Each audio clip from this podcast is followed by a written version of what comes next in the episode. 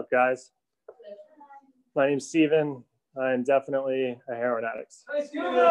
Um, first off, just want to say happy birthday in advance to the two birthday boys over here, Eric and John.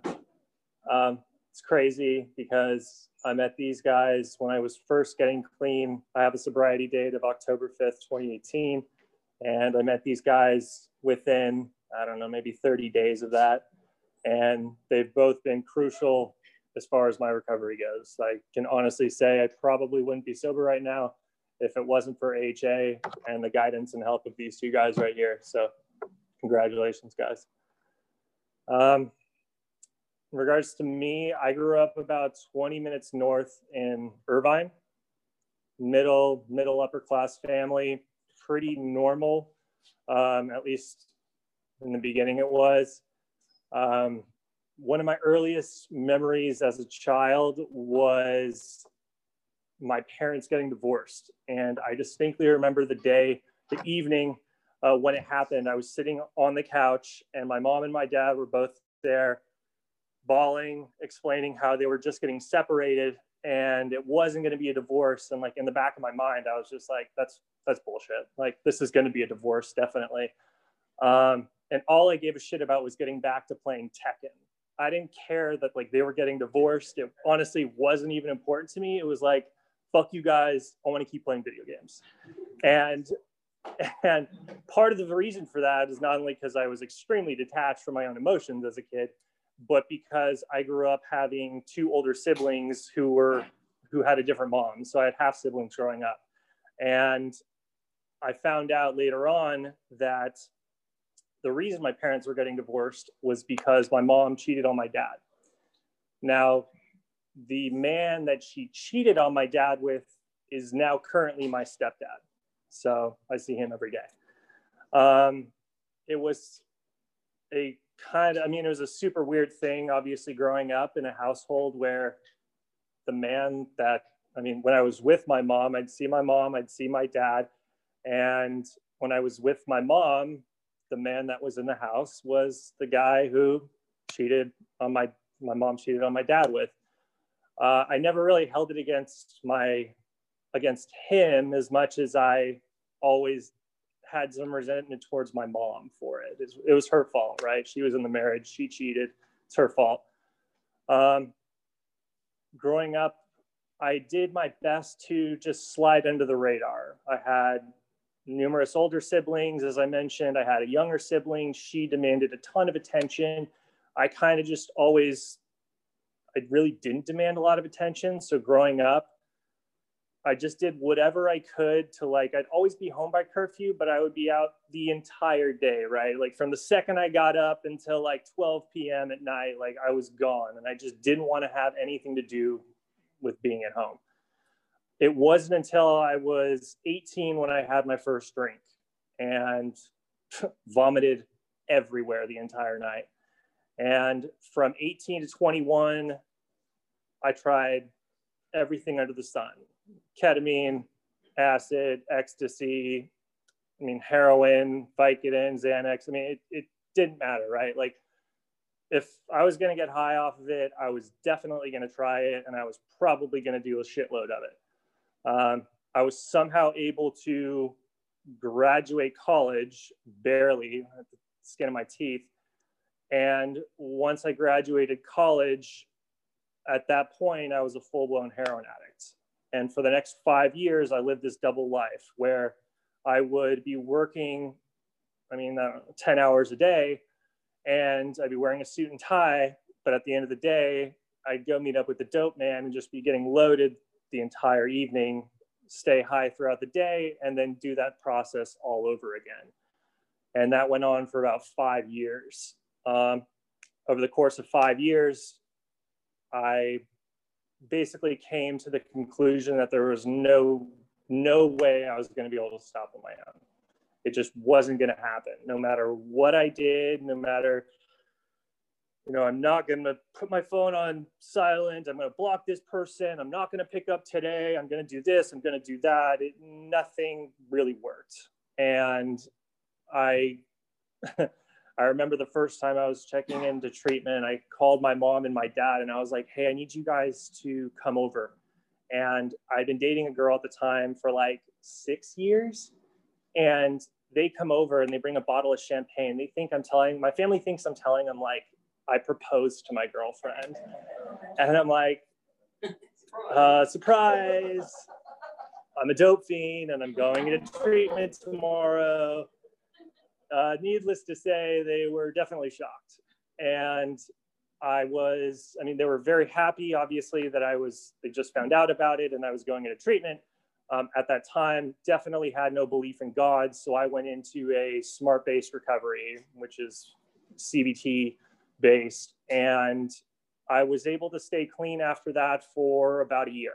And while granted, I was clean, I was fucking miserable the entire time. I was just working, I was dating, and that's if I wasn't working, I was with some girl. And even when I found a girl that I, I mean, I loved and she was amazing, and I had everything externally that you could want a mortgage, a beautiful house, great job, beautiful girlfriend. Like I had everything that you could want on the outside, right? That like a happy person would have. But it didn't matter. I was like, fuck this. I want to get loaded. And I did. It started with drinking. And within, I mean, within a month, I was back to meeting with the dope man every single day. Um, that went on for another two or three years. And I mean, she knew it was going on at the same time. She didn't like fully comprehend it. Um, I don't know. I, I hit it at the same time she knew it. It was weird. Uh, but I went to treatment. And so this was the second time I went to treatment. I was clean for maybe a month after, and that was only because I got a Vivitrol shot and couldn't get high. Um, yeah, once that wore off, that was quick. Um, and then a couple years after that, she leaves me. I'm unemployed. I lose my job. I lose my house. I'm in like 80 grand debt. I just I couldn't take it anymore. Honestly, it was the, I just felt like the entire, my entire world that I knew it completely came crashing down. Even though I hadn't gone to jail, I somehow was always able to skis my way out of like when cops pulled me over, I was just always able to like weasel my way out of it. And for whatever reason, I just, I was just so sick and tired of the grind of that whole hustle of just, I mean, we all know the hustle, right? I was just sick of it. And it wasn't until I was just completely emotionally shattered as inside that I was actually able to go to a treatment center and actually able to look to something bigger than myself. When I went into treatment the most recent time, 2018, uh, it was the one time where I went in and I was just like, I was more desperate than I've ever been in my entire life. I was just, I said, look, I don't even know who I'm praying to right now, but dear God, just help me get through this because I've never felt so shitty as a human being in my entire life.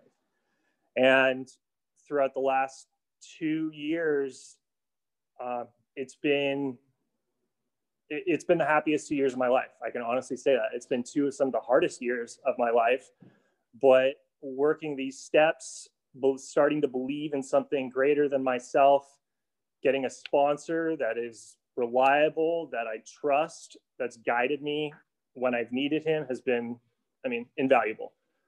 Um, it's crazy to see how far my life's come. And I don't just mean that from like getting monetary possessions or anything like that. I mean that from the standpoint of I've never gone to see like a therapist and they've actually tell me like you're clinically not de- depressed anymore. Like it's actually in remission because I'm actually happy. I walk through every single day and I just feel so much more at peace with myself. And it's mainly just because I believe that no matter what, life always has this weird way of coming together and it's not always going to happen on my terms it's not always going to happen on my timeline but it does always come together it's really just my job to make sure that I don't use that day. That's that's the only thing that's on me. Um, kind of one thing that was a real shock to me was most recently, about a month ago, I was living with one of my best friends, and we met in sober living, good two years, and I'm sleeping in my bed at 2 a.m. and his girlfriend comes in at again at 2 a.m. and she wakes me up and his name's Alex and she's like, hey, there's something wrong with Alex.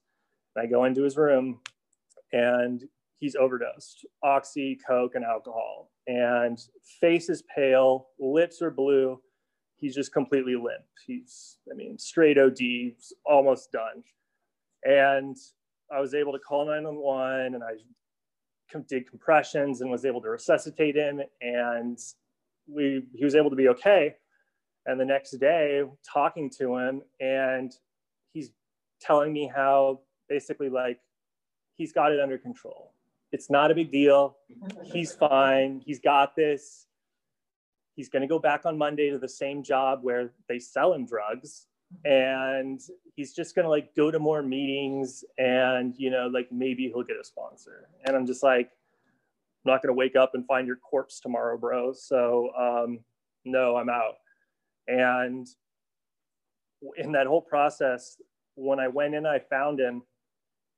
They there was a huge line of oxy sitting there, and me two years ago, I would have done that before I even resuscitated him, right? like, like we all know that feeling, right? Like, okay, don't worry, we'll call 911, but just like give me one minute, okay?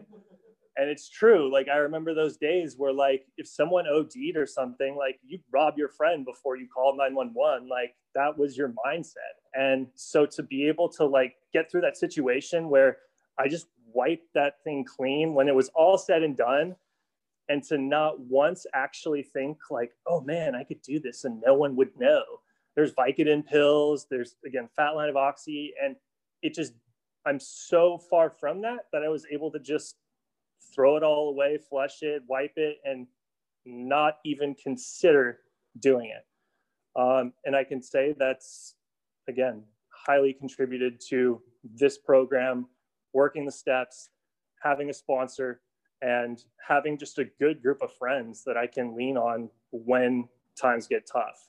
So that's all I can say. I know it's super cliche, work the steps and do everything but I can honestly say I'm the happiest I've ever been because I work the steps. I still see a therapist every two weeks or so, still check in with my doctor, um, still do everything I possibly can just to make sure that everything's still going right up here. So again, I'm Steven. Thanks for letting me share.